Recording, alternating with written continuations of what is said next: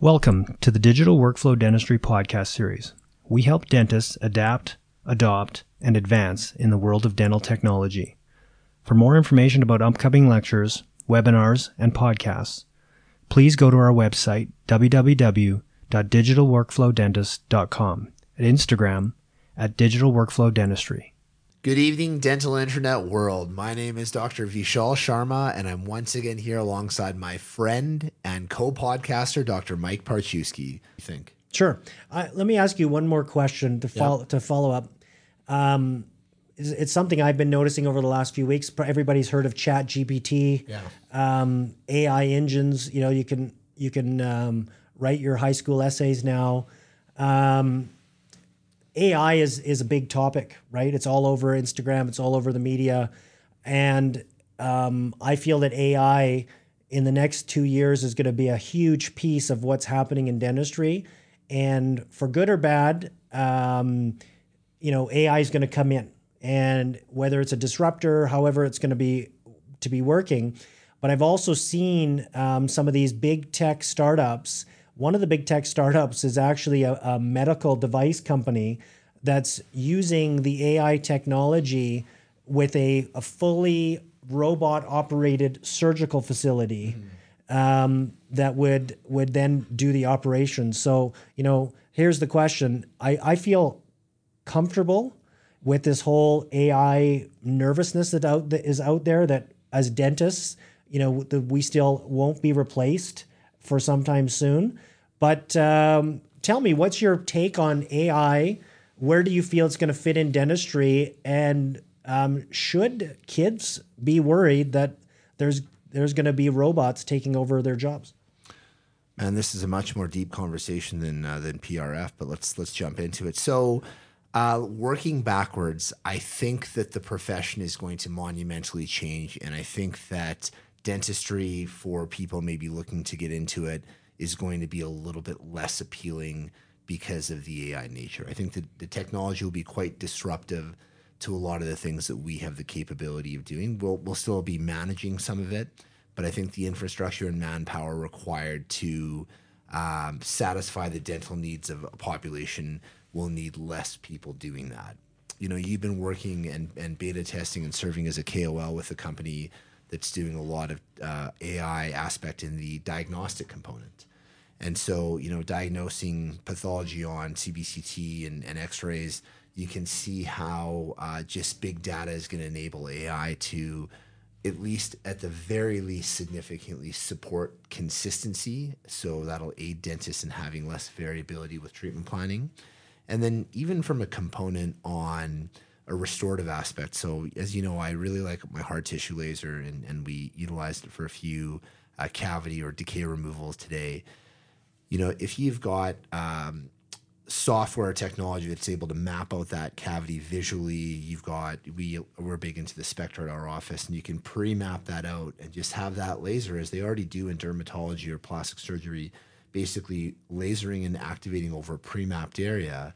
You know, the entire um, restorative component, short of the actual uh, placement of the restoration, is done.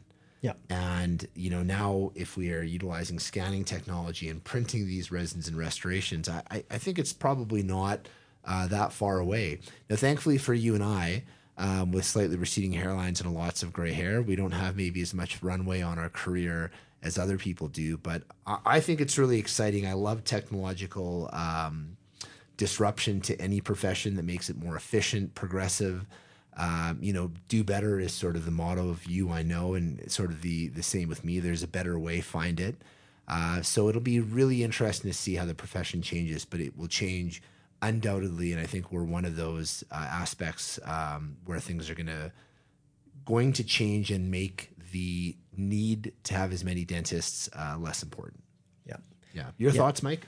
Um, well, that's a great summary. Uh, I feel the same way. For example, um, and but where I see it exciting right now, right now, I, I think there's a lot of excitement, and and where I see this excitement is, for example, you've got OraQ, which is doing risk management and and looking at risks. You've got Pearl, Overjet, and Denti AI that are doing radiographic. Um, you've got um, DiagnoCat, which is doing CBCTs, and all of those make what we do easier, but also allows the patient to be a part of the process. And I'm a big believer in the patient being involved in case presentation and case acceptance. So by making the patients be able to see, hey, look, it's it's highlighting in red these cavities on the on the X-ray, and it's sort of pre-populating a list of cavities. Um, patients are much more supportive of that because they visualize it. Of and visualization is so important. The other place I see AI, we've already seen AI helping our CEREC designs. If you are a RedCam user and now you're using uh, the Prime Scan, um, the it's way easier nowadays, right? So for somebody to get into CAD CAM dentistry, is it, most of the work's done for you, mm-hmm. and it's learning constantly. And then in the DS Core, I feel that you know from the some of the rumors and what I hear happening in development is that AI is going to become a big piece of it. So, for example, you've got a case that you want a um, a night guard for. So you you upload into DS Core, you put it into the DS Core design software, and it designs you the night guard. Boom, you print out your STL file, and it's already being done. Like Sprint Ray already has a little bit of that going on. Um, some of that's still going through a technician. But what you're going to see is better proposals, better accuracy, um, and faster turnaround so that I can, like right now, I can have a patient walk into my office and I can mail them a surgical guide and place an implant on them in 45 minutes, right? Which is pretty cool. Um, but it's going to continue to be that way where your time for diagnosis and results is going to be so fast that a patient can walk in and you could diagnose what's happening, figure out the plan, and actually they walk out with it completed. So my feeling is that there there will be a much faster turnaround and access to potential, you know, therapy in a much faster manner. Which if you're already on the crown in in one appointment and that type of thing, you're already seeing that early um, inception of that. But I just I just feel that that's that speed of turnaround is going to continue to be that great. Yeah, and I, I would agree that the continued automation or the more objective component to diagnosing will only serve the profession more effectively, uh, you know, and and that's something you've obviously been working on, which is really exciting. So uh, I'm excited to see what happens with it. it it's not an area that's a, a, a detailed expertise of mine.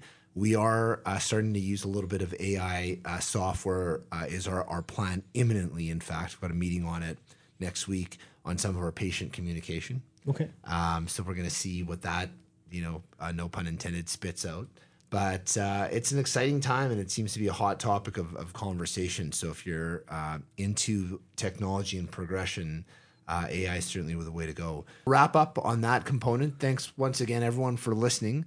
Wishing you a happy new year, and we will see you at podcast number 30 coming up. Right on. Thanks, everybody.